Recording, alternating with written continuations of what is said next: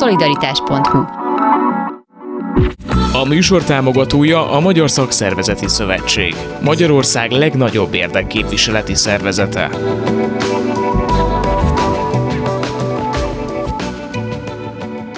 A stúdióban pedig itt van velünk Zlati Róbert, a Magyar Szakszervezeti Szövetség elnöke. Jó napot kívánok! Jó napot kívánok! És hát ugye hónapok óta akárhányszor beszéltünk, akár mi egymással, akár beszéltem szakszervezeti vezetőkkel, sőt munkaadók képviselőivel, egy dologra nem volt hajlandó senki, pontos számot mondani arra, hogy mennyi minimálbéremelést szeretne, vagy hogy mennyi legyen. És most a önök konfederációjában született meg először egy, egy pontos szám, és akkor beszéljük meg, hogy ez mennyi, és hogy miért annyi, és hogy ez miből született, hogy ennyi kellene. Igen, a konfederációnk most mondott először ki számot, mások már mondtak különböző számokat, ennél jóval alacsonyabbakat. Mi most jutottunk el oda, hogy a VKF-ben a kormányzati oldaltól kapott adatok, információk alapján a mi szakértőink is megvizsgálták a pillanatnyi helyzetet, ezt szeretném kihangsúlyozni, és ez alapján mondjuk azt, hogy ahhoz, hogy a a minimálbéren, illetve annak közelében élő, illetve dolgozó, fizetést kapó munkavállalók, hogy ne szenvedjenek további mm, reálbér csökkentést, ehhez 26%-nyi minimálbéremelésre lenne szükség 2023. január 1-től. Ez mennyi embert érint, és hogyha kiterjesztjük a garantált bér minimumra, ami már azért jóval több embert fog érinteni, ez ki fog derülni, hogy ott is hasonló számot képzelnének el, vagy lehetne itt egy különbség a minimálbér és a garantált bér minimum között? A minimálbér valóban kevesebb embert érint ma Magyarországon, a garantált bérminimum többet, a kettő együtt azt hiszem, hogy nem teszi ki az egymillió főt, a minimálbéren keresők száma az 200 ezer környékén lehet ma. Mi azt mondjuk, hogy évek óta szeretnénk bérajánlást is kiharcolni ezeken az évek évvégi minimálbér egyeztetéseken, illetve a, a, a bérmegállapodáson, az országos bérmegállapodásban.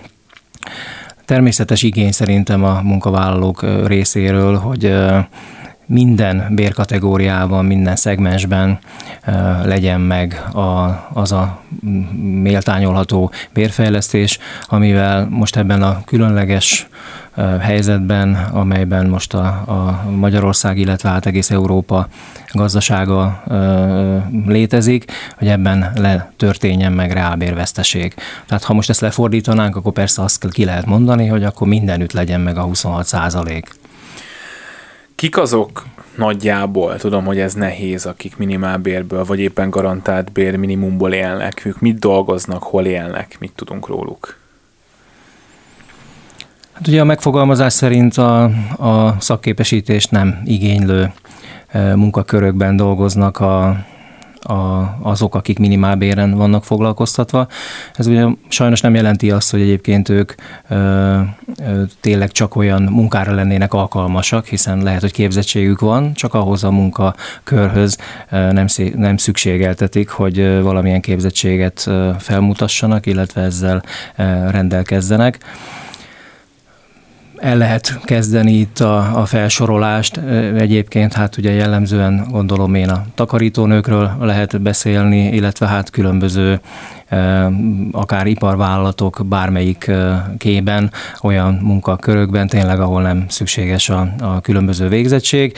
Én nagyon remélem, hogy egyébként tényleg ma már csak olyan munkakörökben alkalmazzák ezt, ahol valóban nem kell a képzettség. Korábban hallottunk olyanokról, hogy a a, a munkaköri leírások módosításával a, a adott esetben szükséges képzettséget is eltüntették a, a, a munkaköri leírásból, és ezért a garantált bérminimumot sem adták meg az egyes kollégáknak, egyes munkavállalóknak.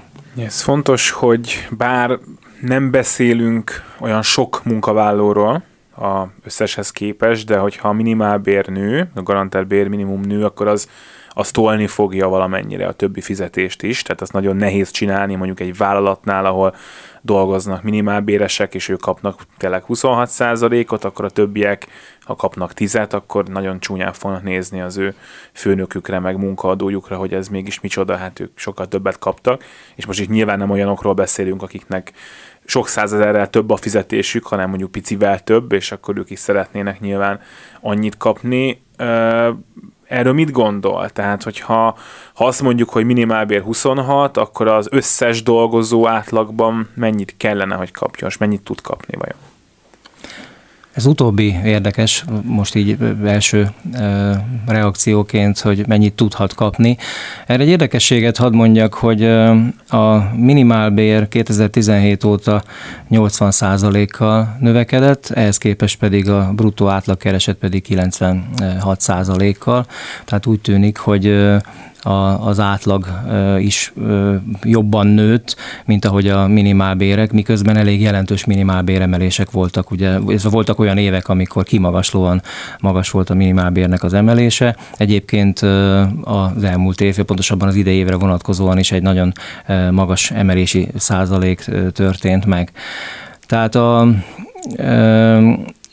igen, lehet azt mondani, hogy mondjuk egy millió forintos keresetnél már nem ugyanaz a 26 százalék, és ezzel együtt 260 ezer forint, mint mondjuk a minimálbér esetében az a azt hiszem 35 ezer forint, amely különbségről lehet beszélni. Tehát lehet, hogy itt van olyan szint már, ahol, ahol ugye emiatt differenciáltan is meg lehetne valósítani ezt a bérfejlesztést. Jellemzően azért a szakszervezeti tagság nem a kimagasló bérezettek között van, hanem az alacsonyabb keresőtek között, tehát én most nem húznék ebben egy határt. Már az, hogy hol lehetne kezdeni mondjuk ezt a fajta differenciálást. Látjuk, halljuk azt, hogy a, a munkaadói oldalnak már volt egy reakciója erre a tegnapi e, megnyilvánulásunkra, illetve a tegnapi e, kiözleményünkre, amely ugye úgy fogalmazott, hogy ha ilyen mértékben történne meg a béreknek az emelése, az talán atomcsapásnak felelne meg. Először is az az érték, amely ebben a reakcióban megjelent, mi arról nem beszéltünk, mert itt a, legalábbis a sajtóból azt hallom, hogy 30%-ról van szó, miért nem mondtunk egyrésztről, másrésztről valóban szerintem megalapozott az a 26% ról 26 százalék, amiről beszéltünk, és tényleg amikor a minimálbér szintjéről beszélünk, és az előbb említettem, hogy ez az emelés az 35 ezer forint lenne, azért tényleg nézzem meg mindenki, a, vagy gondolkodjon el azon azokról, akik ezen a bérszinten vannak, hogy kell-e ma 35 ezerrel többet fizetni a rezsiért, az élelmiszerekért, meg bármiért, amire ma költ egy magyar ember vagy egy magyar család, hogy elegendő-e ez a növekedés, tényleg kell-e tőlük mondjuk sajnálni, és egyébként a 20%-os idei minimálbéremelés sem tette tönkre a magyar gazdaságot, ezt is sikerült kitermelni, úgyhogy mi azt gondoljuk, hogy ez a 26 százalék semmiképpen sem túlzó igény. Akkor is, meg kell, akkor is meg kell kérdeznem, aztán majd azt fogja mondani valószínűleg, hogy nem, de hogy amikor azt mondják, hogy 26 százalék, akkor azt úgy mondják, hogy oda fognak majd ülni egy tárgyalóasztalhoz, és egy picit nagyobb számot kell mondani, akár a ellenoldal számára egy elsőre sokkolónak tűnő számot ahhoz, hogy amikor majd lesz egy megegyezés a végén, és hát nyilván erről aztán a kormány fog dönteni, valahol kinek a javára inkább, ezt majd kiderül, de de mondjuk legyünk jó hiszeműek, mondjuk azt, hogy a kormány azt fogja nagyjából csinálni, amiben a két fél, ha meg tud, meg tud egyezni, és ehhez a megegyezéshez, ahhoz, hogy mindenki egy kicsit szomorú legyen, de egy kicsit örülhessen is, ahhoz kell-e az, hogy egy olyan számmal jöjjenek, amire azt fogják ők mondani elsőre, hogy hát az katasztrófa. Semmiképpen sem számítottam arra, hogy a munkaadói oldal egy ilyen heves reakciót fog erre mondani. Még egyszer mondom, szerintem megalapozott ez a számítás. Vegyük figyelembe azt is, hogy ez az idei évi elmaradást is tükrözi, hiszen ha a szeptemberi minimálbérből, bocsánat, az inflációból indulunk ki, amely már meghaladta a 20%-ot, akkor már a minimálbér szintjén is történt reálbér veszteség, és azt se felejtsük el, hogy tegnapi, szintén tegnapi megnyilatkozása volt Nagy Márton miniszter úrnak, amikor azt mondta, hogy még idén lehet akár 25%-os is az infláció. Hát én azért mondtam az elején is, hogy ez egy pillanatnyi helyzet, amit mi most mondtunk. Én abban reménykedem, hogy a tárgyalóasztalnál tudjuk azt tisztázni, hogy ez valóban, tehát vitatkozzunk arról, hogy ez az igény, ez valóban helytálló-e vagy nem, és ebben nincsen semmilyen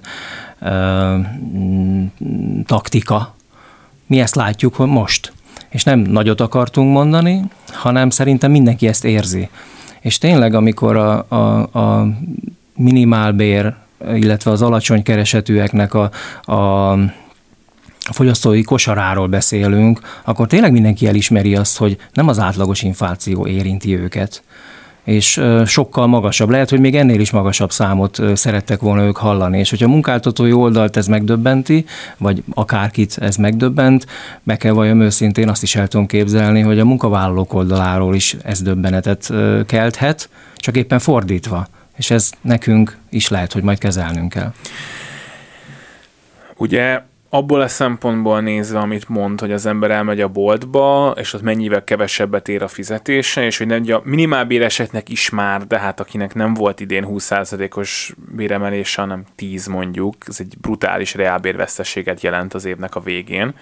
Ők nyilván azt mondják, hogy hát azért legalább ez jövőre ne legyen, vagy akkor legalább jöjjünk ki nullára, és hát persze, aki meg nagyon bátor, az azt mondja, hogy akkor ezt tényleg kompenzálja nekem a munkaadóm, de ugye munkaadói szempontból ez meg úgy néz ki, hogy jön itt egy tél, ki kell fizetnünk a rezsinket, ami lehet, hogy ötször annyi, mint volt, majd erre ad valami támogatást a kormány, vagy nem ad az, vagy elég lesz, vagy nem, vagy meg tudjuk tartani a dolgozókat, vagy nem tudjuk, és hát akkor ebből, ha oda megyünk, és azt mondjuk, hogy legyen 20 százalék, és oké, okay, hogy ez az én cégemnél csak három ember, de ott van az az összes többi ember is, aki szintén ebben az évben is már reálbérvesztességet szenvedett, és ő is, hogyha azt látja, hogy ők 20 kapnak, ő is 20 akar, vagy 26-ot, és akkor én meg azt mondom, hogy hát úristen, mi tönkre fogunk menni. Tudom, hogy önöknek nem ez az első szempontjuk ilyenkor, tehát azért ők meg azt fogják mondani, de hogy az a munkavállalónak se jó, hogyha itt tönkre mennek cégek, mert nem tudják kifizetni. Az biztos, hogy szakszervezeti oldalról a, a legfontosabb a foglalkoztatásnak a kérdése, illetve a foglalkoztatás biztonság. Tehát ezeket a e, kérdéseket figyelembe kell venni, de ezek a munkahelyi szintű, vállalati szintű e, bértárgyalásoknak lesz majd a, a, a feladata Persze ehhez szeretnénk igazából mi segítséget nyújtani akkor, amikor azt mondjuk, hogy egy bérajánlásról is kellene döntést hozni a VKF keretén belül. Én azt gondolom, hogy a, a szerintem nem, tényleg talán nagyon nehéz itt vitát nyitni arról, vagy vitázni arról, hogy a, a minimálbér mértékében lehet-e ebből valamilyen szinten alkudni, főleg akkor, hogyha még egyszer mondom, még idén magasabb lehet az infláció, akkor ezen kívül ugye jövő évi prognózisok is még nagyon komolyan változhatnak, sajnos pozitív irányban, vagy hát emelkedő irányban, mert ez egyáltalán nem pozitív, hanem emelkedő, emelkedést fognak még mutatni. Úgyhogy a, a minimálbér kérdésében, ami egyébként a munkahelyeken sem a, jellemzően ez a legtöbbet, vagy a munkahelyeken nem minimálbéren vannak a, a munkavállalók foglalkoztatva, hanem sokkal magasabb béren remélhetőleg, és jellemzően, hiszen ma Magyarországon 500 ezer forint körül van ugye a, a, az átlag kereset. Tehát én abban bízom, hogy nagyon sok vállalkozásnál nem ez a fő kérdés egyébként, hogy a minimálbért mennyivel kell ö, emelni. Megoldások, különböző módok lehetnek arra, hogy hogyan tudják majd ezt a munkáltatók kigazdálkodni. Először is ez az anyag, amit mi készítettünk, ugye azt is kimutatta, hogy a, a, a jövedelem osztozkodási arányok nem biztos, hogy abba az irányba mentek, amely számunkra, a munkavállalói oldal számára jó irányt mutatnak, hiszen a tőke tulajdonosoknál maradt nagyon sok olyan pénz, amelyet ugye a, hat éves bérmegállapodás lehetőségként biztosított a megfelelő bérek, vagy a bérek megfelelő fejlesztésére. Tehát mi azt látjuk, hogy ebben is maradt a munkaadói oldalon, ezen a bérosztozkodáson lehetne vagy kellene változtatni ahhoz, hogy több juthasson a munkavállalóknak. Másrésztről egyébként érdekes ellentmondó információk vannak e tekintetben, hiszen Nagy Márton a nyilatkozatából, illetve a sajtóból mi azt olvastuk, illetve azt láthattuk, hogy a, a kormány nem kíván részt venni ezekben a tárgyalásokban, azt mondja, hogy állapodjanak meg a felek. Ezzel szemben a VKF ülésen az hangzott el egyébként a kormány képviselőjétől, hogy aktív részesei szeretnének lenni az egyeztetéseknek. Ezt is jól lenne tisztázni, hogy um, mi az igazság, mi a valóság. Erről akartam is kérdezni, akkor bocsánat, álljunk meg itt, hogy, hogy mit várnának önök a kormánytól, hogy hogyan szálljon ebbe bele. Ugye beszéltünk már itt arról, hogy egy rezsitámogatási program ugye van már, egyes vállalkozásoknak, ezt ők szeretnék, hogy kiterjesszék egy kicsit, ugye lesznek kedvezményes hitelek, illetve, illetve ott is van kamatstop, tehát valamennyit a kormány segít a vállalkozásoknak, amiből ők nyilván tudnak e- effektív béremelést adni adott esetben, de hogy ön akár ezen a tárgyaláson milyen, milyen szerepet szánna a kormánynak, mennyire kéne nekik ebben aktívan részt venniük? A megoldáshoz minden bizonyal kell a, a kormányzatnak is az aktív szereplá, szerepvállalása, főleg egy ilyen helyzetben, hiszen tény, hogy a, a munkáltatóknak a rezsi oldalán is nagyon komoly kiadásaik vannak. Ezek lehetnek egyébként bizonyára bővebb körben, mint amit a jelenlegi meghirdetett intézkedések tartalmaznak, bővebben célzott vállalati támogatások, ami kifejezetten mondjuk a, a béremeléseknek, a, vagy a minimál béremelésének a, a kompenzálására segít, vagy nyújtana segítséget.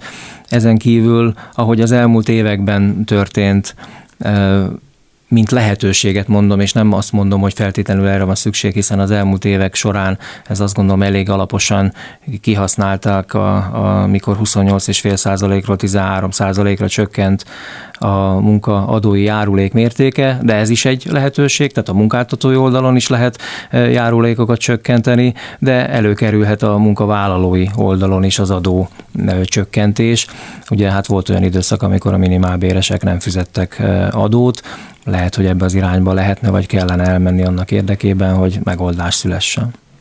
Ugye picit mondjuk önök melletti érveket is, is hozzak, hogy itt ebben a rezsi növekedős, meg inflációs időben talán tényleg van egy olyan típusú bérszint, és hát lehet, hogy tényleg bruttó 200 ezer forint az ez, aminél, aminél itt nem az a kérdés, hogy most akkor van-e erre valakinek pénze, hogy ezt megemelje 20%-kal, vagy 26-tal akár, hanem hogy meg kell, mert hogy különben ezek az emberek nem fogják tudni kifizetni azt, amit ki kell fizetni ennivalóba, meg, meg rezsibe. Igen, így is meg lehet közelíteni, ez szomorú, hogyha ilyen szinten tudunk ma beszélgetni Magyarországon, hogy a, a, a minimálbér még mindig ott tart, hogy talán a, a létminimumra sem elég, vagy visszaesünk arra szintre, hogy a, a létminimumra sem lesz elegendő tényleg egy, egy mai magyarországi minimálbérnek ezt a szintet el kellene érnie. Éppen most volt egy olyan felmérés, ahol hallhattuk azt, hogy nagyon sokan, bocsánat, százalékot nem tudok pontosan mondani, de hányan vannak Magyarországon azok, akik azt gondolják, hogy hogyha elveszíti a munkáját, akkor egy hónapig sem tudja fenntartani magát. De azt hiszem, hogy az átlag az egy hónap, tehát, és nyilván vannak sokan, akiknek ez nulla, meg vannak néhányan, akiknek meg nagyon sok hónap. Így van, hát az átlaggal ez a probléma egyébként, hogy ha az átlagot veszük, akkor tényleg mindenki egy hónapig bírná ezt, csak hát ezek között vannak, akik a holnapot sem biztos, hogy mm, megélnék, és ezt természetesen nem a szó legszorosabb értelmében vesszük. Tehát mindenképpen a, ki kell kompenzálni ezt a, az idei veszteséget is, és a jövő évi prognózist is. szükség van erre a 26%-os növekedésre. Ehhez, ezzel tudunk oda menni a tárgyalóasztalhoz. Következő tárgyalási időpontról még nem tudok számot adni, hogy mikor várható ez, de én nagyon kíváncsian várom azt, hogy a, a munkáltatói és a kormányzati oldal is hogyan reagál hivatalos formában mondjuk ott egy, egy ágyalasztalhoz ülve erről a kérdésről. Ja, volt már itt a foglalkoztatottság megőrzése, meg a munkahelyek megőrzése említve, és ha én a munkaadói oldal lennék, ami nem vagyok, akkor, akkor nyilván ez lenne a, az érvem, amikor azt mondom, hogy 26 helyett inkább induljunk ki, nem tudom, 11-ből, hogy hát az mégiscsak jobb, hogyha az ember keres valamennyit, még hogyha az reálbérben is egy picit kevesebb, mint, mint tavaly volt, de legalább keres valamennyit, és nem kell elküldenem, nem szűnök meg, és hogy hát ugye nyilván mindig ez az ellentmondás, és amikor pörög a gazdaság, és akkor is elmondják a munkaadók, tudom, hogy hát majd ez megszűnésekhez, meg munkanélküliséghez fog vezetni, ha itt indokolatlanul emelik a minimálbért, aztán megemelik sokkal, és aztán nem vezet. Tehát ez volt eddig a tapasztalat, de hát azért most, ha nem lenne minimálbéremelés, nulla lenne, valószínűleg akkor is szűnnének meg vállalkozások a következő hetekben, hónapokban már nyilván szüntek is, és valamennyit nőni fog a munkanélküliséget. A kérdés az, hogy mennyit, és hogy ehhez hozzájárul-e az, hogyha mondjuk végül is egy kettővel kezdődő két számjegyű béremelésben állapodnak meg. Igen, az elmúlt néhány év szerencsére nem igazolta sohasem vissza azt a várakozást, amely egy jelentősebb minimálbéremelést jelentett volna, illetve amelyet vizionáltak ezzel kapcsolatosan, hiszen többször egyébként még a legnagyobb mértékek is, sőt, a legnagyobb mértékek azok mindig megállapodással zárultak, és hát a munkaadói és a munkavállalói oldal egyetértett ezekben a mértékekben. Kétszer fordult az elő a hat év során, hogy a, egyedül a Magyar Szakszeti Szövetség volt egyébként az, amely nem írta alá ezeket a megállapodásokat. Ez is mutatja azt, hogy mi mindig magasabb értéket gondoltunk és szerettünk volna megvalósítani. Amikor ez nem sikerült, akkor nem voltunk partnerek ennek az elfogadásában, de az idő meg mégis minket igazolt, hiszen tényleg nem okozott traumát a gazdaságnak, sőt, ahogy mondjuk itt, itt bemutattuk, hogy a, a átlagbérek is magasabb mértékben nőttek az évek során, mint a, a minimálbérek. Itt ö, megint már nagyon sokszor használjuk a kifejezést minimálbér, minimálbér, és itt elhangzott az, hogy, és erről jutott eszembe, hogy lehet, hogy inkább a méltányos bérről kellene beszélni, hiszen nem biztos, hogy ez a minimálbér, főleg akkor, amikor a megélhetés sem biztosítja, hogy akkor méltányos bérként lehetne feltüntetni, és én abban reménykedem, hogy a munkaadói oldal is tényleg méltányos bért szeretne fizetni a munkavállalóknak, hiszen azért elég komoly foglalkoztatási nehézségek voltak, illetve vannak ma is a magyar gazdaságban. Szükséges tisztességesen megfizetni a, a magyar munkavállalót annak érdekében, hogy ne hagyja itt az országot, ne hagyja itt ezeket a munkahelyeket, és Azért azt is el kell mondani, hogy az idei évben a munkáltatók sok esetben maguk is felismerték azt, hogy erre szükség van. Nem mindenütt csak a szakszervezetek kezdeményezésére születtek évközi megállapodások a bérek további emelésére, vagy éppen a kompenzációra, mert nem mindenütt alapbérfejlesztésben valósultak meg az idei bérintézkedések. Szóval én bízom a munkáltatói oldalnak is a belátásában e tekintetben. Köszönöm szépen. Zlati Róbert, a Magyar Szakszervezeti Szövetség elnöke volt a vendégünk. Minden jót kívánok. Köszönöm szépen. Szolidaritás a telefonnál már itt van velünk Tóth Ágnes, a Budapesti Metropolitan Egyetem elnök vezérigazgatója. Jó napot kívánok! Jó napot kívánok!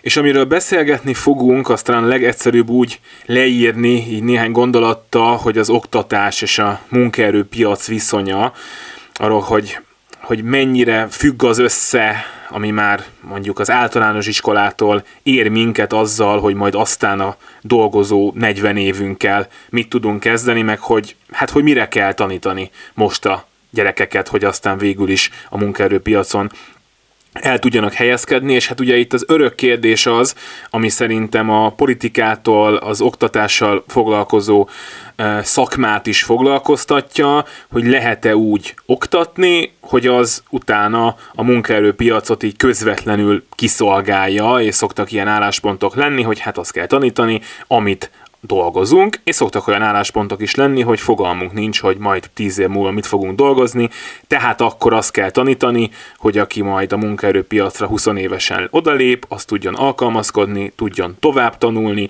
és mondjuk 30 évesen meg tudjon tanulni egy új szakmát. Úgyhogy szerintem kezdjük ott, hogy ön hol helyezkedik el ebben, tehát hogy az oktatásnak mi a dolga, amikor azt feszegetjük, hogy a munkaerőpiacra képzünk embereket. Attól függ, hogy az oktatásnak melyik szintjéről beszélünk. Nyilván az alapképzés, általános iskola, középiskola egy általánosabb a személyiség fejlődéséhez is hozzájáruló képzést tud adni, és valójában a betanított munkás az, akit a mostani munkaerőpiaci igényre kell felkészíteni. Hogyha a felsőoktatásban gondolkodunk, akkor arra van szükség ahhoz, hogy a munkaerőpiacon majd jól helytálljon valaki, hogy hosszú távon gondolkodjunk. És az, hogy valóban 10-15 év múlva, vagy akár még 25 év múlva is szeretné valaki használni a diplomáját, hogy pontosan milyen lesz a munkaerőpiac, ezt biztosan nem tudjuk megmondani. És mégis azt gondolom én is, hogy a felsőoktatásnak feladata az, hogy erre felkészítse a hallgatóit. Tehát azt nyilván lehet tudni most, hogy milyen szakemberekre van szükség. És akkor le tudjuk azt írni, hogy hiányzik az autóiparból ennyi ember, hiányzik az informatikából annyi ember, hiányzik ennyi pedagógus, ezeket kéne képezni. Na de, hogyha ebben gondolkodunk, akkor valami fajta stabilitást vagy konstans munkaerőpiacot képzelünk el, tehát minthogyha majd tíz év múlva is pont ennyi és ilyen emberre volna szükség, ami viszont biztosan nem lesz igaz. Ezt a ellentmondást, ezt hogyan lehet feloldani? Így van, ez az egy, ami biztos, hogy nem ilyen lesz a munkaerőpiac és a világunk tíz év múlva, mint most. Az adat és az információ mennyiség az iszonyatos mértékben növekszik, és rohamos sebességgel el is évül. Magának a tudásnak a, a tartalma, mennyisége nem csak, hogy nő, de, de változik is. És az egyszerű problémák megoldására meg már azért létrehoztunk számítógépeket, robotokat, Úgyhogy a, a komplexebb problémák megoldására van igazán szükség a, az emberekre. Ha megpróbáljuk elképzelni a világunkat 10-15 év múlva, akkor szokott segíteni, ha visszatekintünk, hogy mondjuk 15 évvel ezelőtt mik azok a szerepkörök, munkakörök, amik nem léteztek. Mondjuk a közösségi médiában dolgozó marketing szakemberek, vagy akik a virtuális valósággal foglalkoznak, azok még nem is hallottak ezekről a területekről részletesen és ma a jövő kutatók már a metaverse-nek, a fizikai világon túli univerzumnak a térhódításáról beszélnek. A virtuális világnak a gazdaságban betöltött szerepe sokkal, sokkal nagyobb lesz, mint a fizikai világé. Ez el fog érkezni ez az idő, és el, ezekre az időkre készülünk. Ebben mondjuk a gamification, tehát a játékok világa szintén sokkal meghatározóbb lesz, mint most.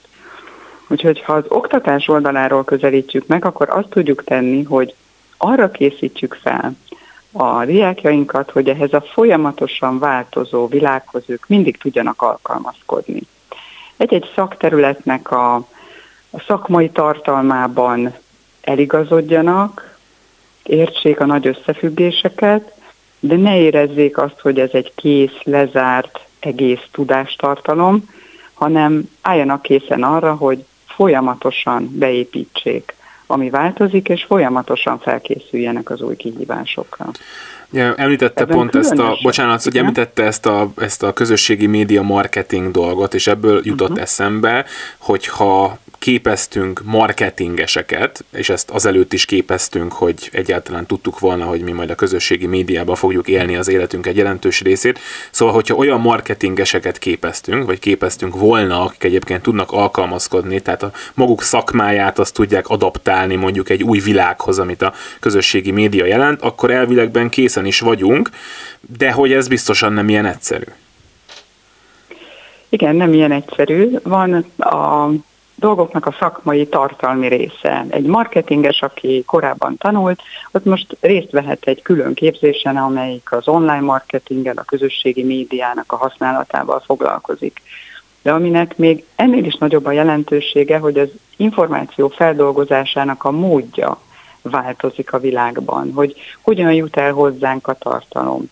És ebben a mi munkánk, a kreatív és kritikus gondolkodás az, ami különösen nagy szerepet kap, hogyan kötünk össze egyes elemeket, milyen összefüggéseket állapítunk meg. Ezeket a készségeket is lehet fejleszteni, az alkalmazkodási képességet, a kreativitást. Ezt sokan azt gondolják, hogy ezzel vagy születtünk, vagy nem. Ez nem így van. Az oktatásnak nagyon komoly feladata, vagy feladata kellene, hogy legyen, hogy azokat a készségeket fejlesz amelyek a hosszú távú alkalmazkodás során ilyen kult szerepet játszanak.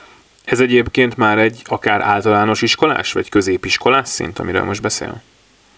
Attól függ, hogy melyik készségről van szó, de igen, minél fiatalabb valaki, annál nagyobb hatást lehet gyakorolni. Például a kreativitás az olyan, hogy minél fiatalabb korban foglalkozunk vele, annál eredményesebb a fejlesztése. De nem késtünk el az egyetemeken sem. Ott egy alapvető megközelítésbeli különbség az, amivel szerintem a legnagyobb hatást lehetne elérni. Az egyetemek általában a szakmai tartalomra fókuszálnak, és azt nézik meg, hogy mi az, amit most meg kell tanítani, és itt én ezt idézőjelben használom ezt a szót, hogy megtanítani, mert valójában nem lehet, csak megtanulni lehet valamit, ezt muszáj a hallgatónak végigmenni ezen az úton.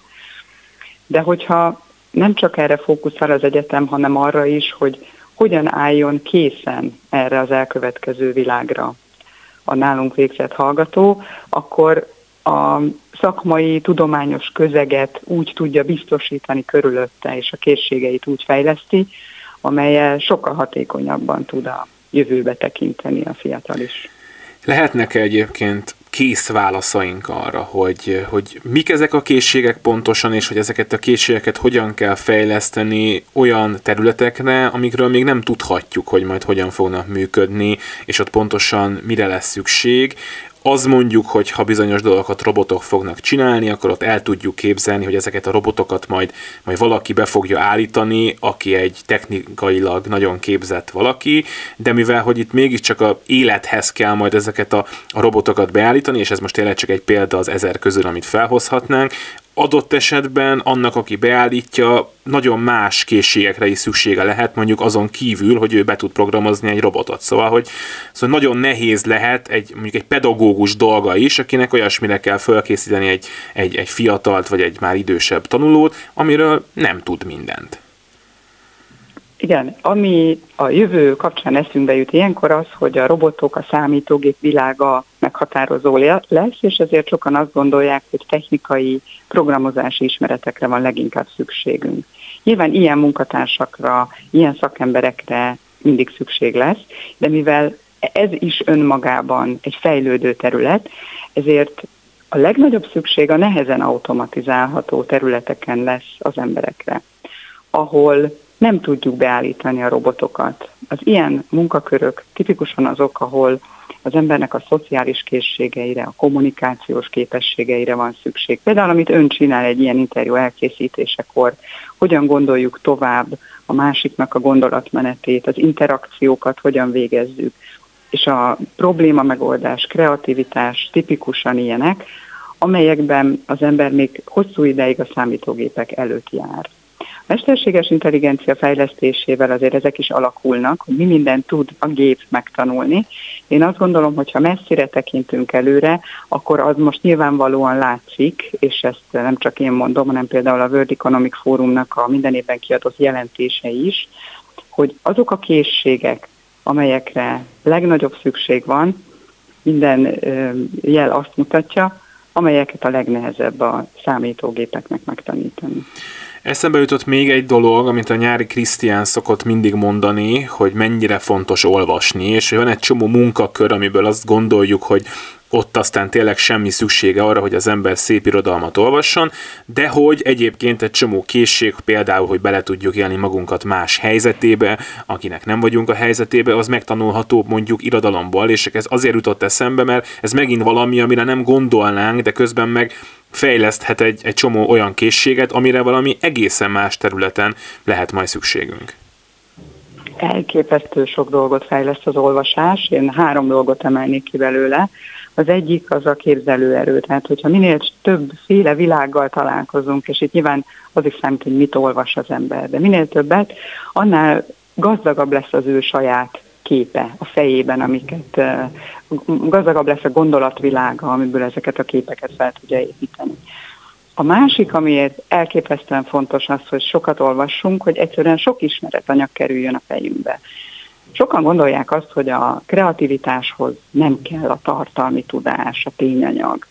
Pedig abszolút nagy szükség van rá. Minél több információ van a fejünkben, annál több dolog között tudunk összefüggést teremteni. Annál kreatívabb lesz valaki, annál hamarabb megtalál egy új megoldást, minél több korábbi megoldást látott, minél több információja van. És a harmadik, amit kiemelnék az olvasás fontossága kapcsán, az pedig egyetemen a közösség, a közeg, amit ön is említett példának, hogy jobban megértjük a többieket, jobban megtaláljuk a saját helyünket a világban, rá tudunk kapcsolódni a többiek világára, hiszen a sajátunktól akár lényegesen eltérő megközelítésekkel is találkozhatunk. Úgyhogy igen, ezt én is az oktatás egy fontos elemének tartom, hogy érjük el, hogy legyen motiválva a tanuló arra, hogy olvasson.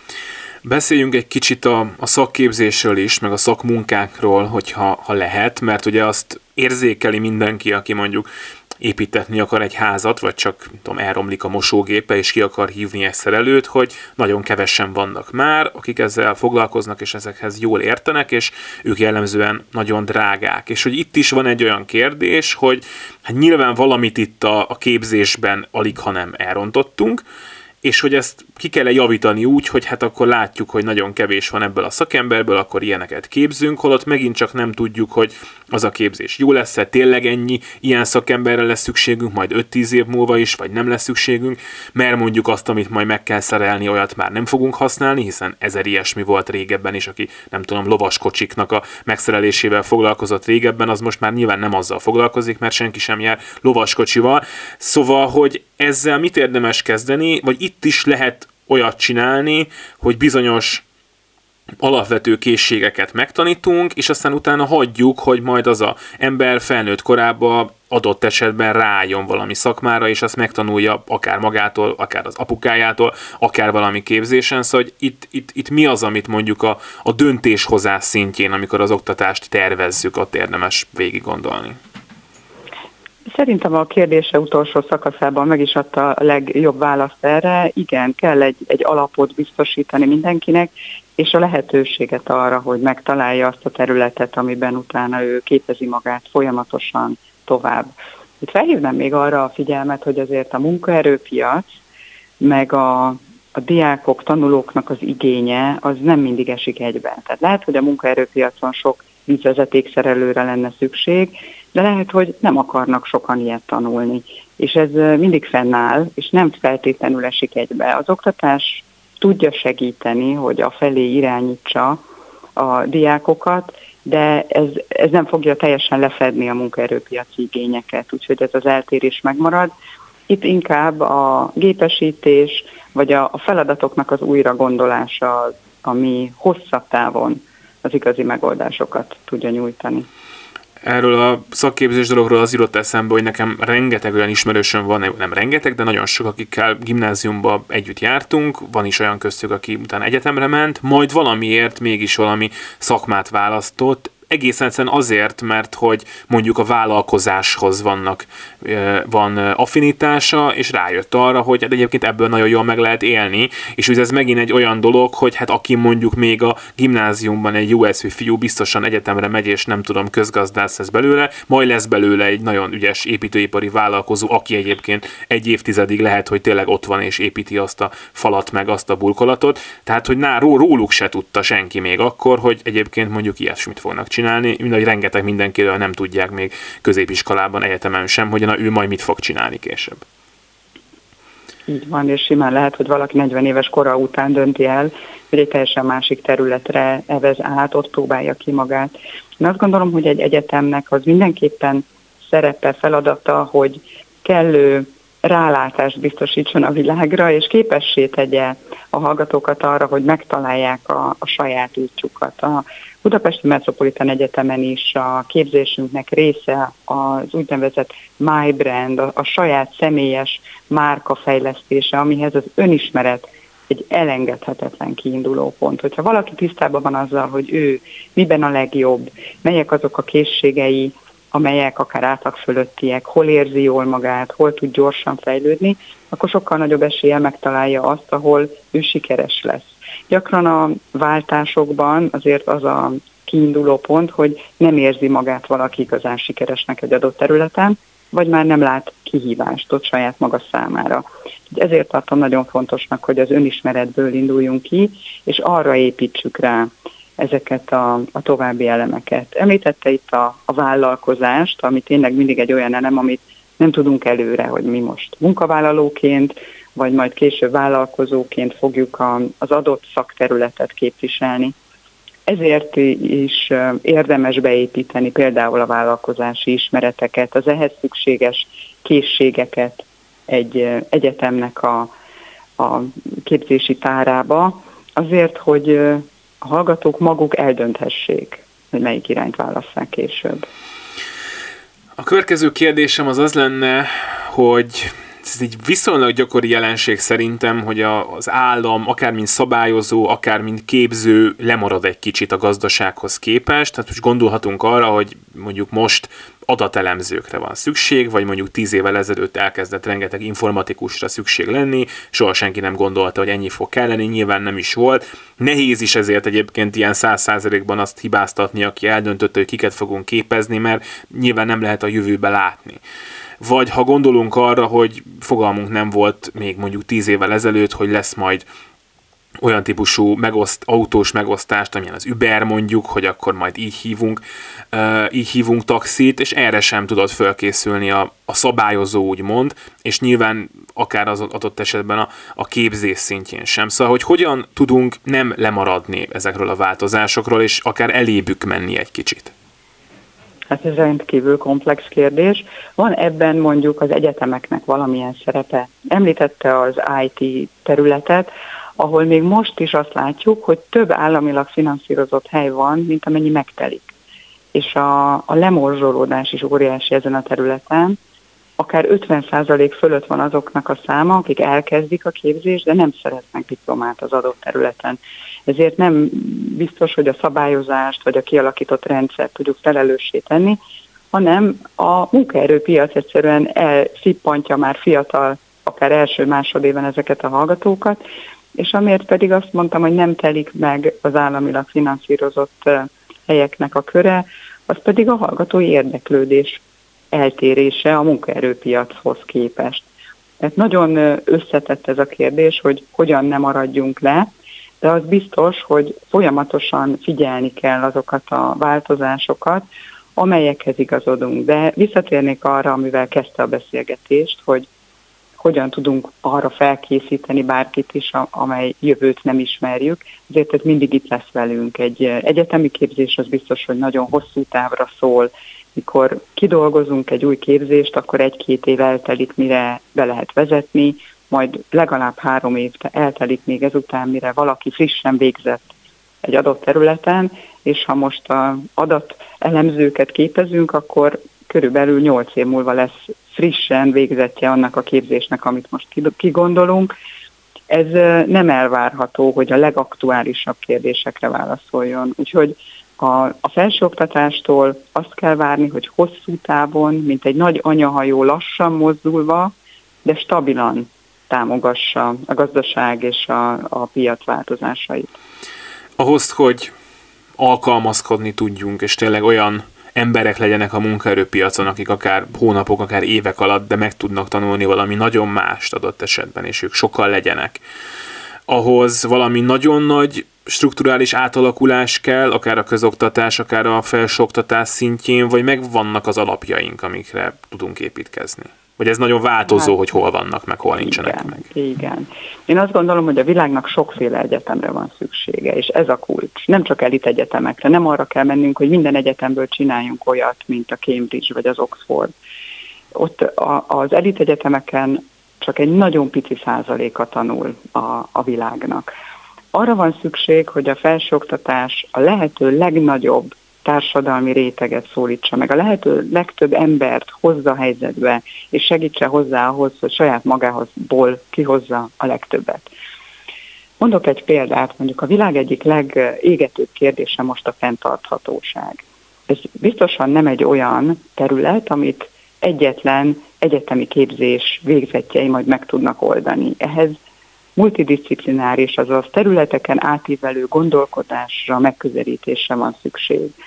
Úgyhogy egy komoly kihívás a felsőoktatás előtt, hogy olyan tudományos lépéseket, kutatásokat és oktatást támogasson, hozzon létre, amely az egyes tudomány területek között kapcsolatokat teremt. Ez a most hagyományos struktúrának nem része.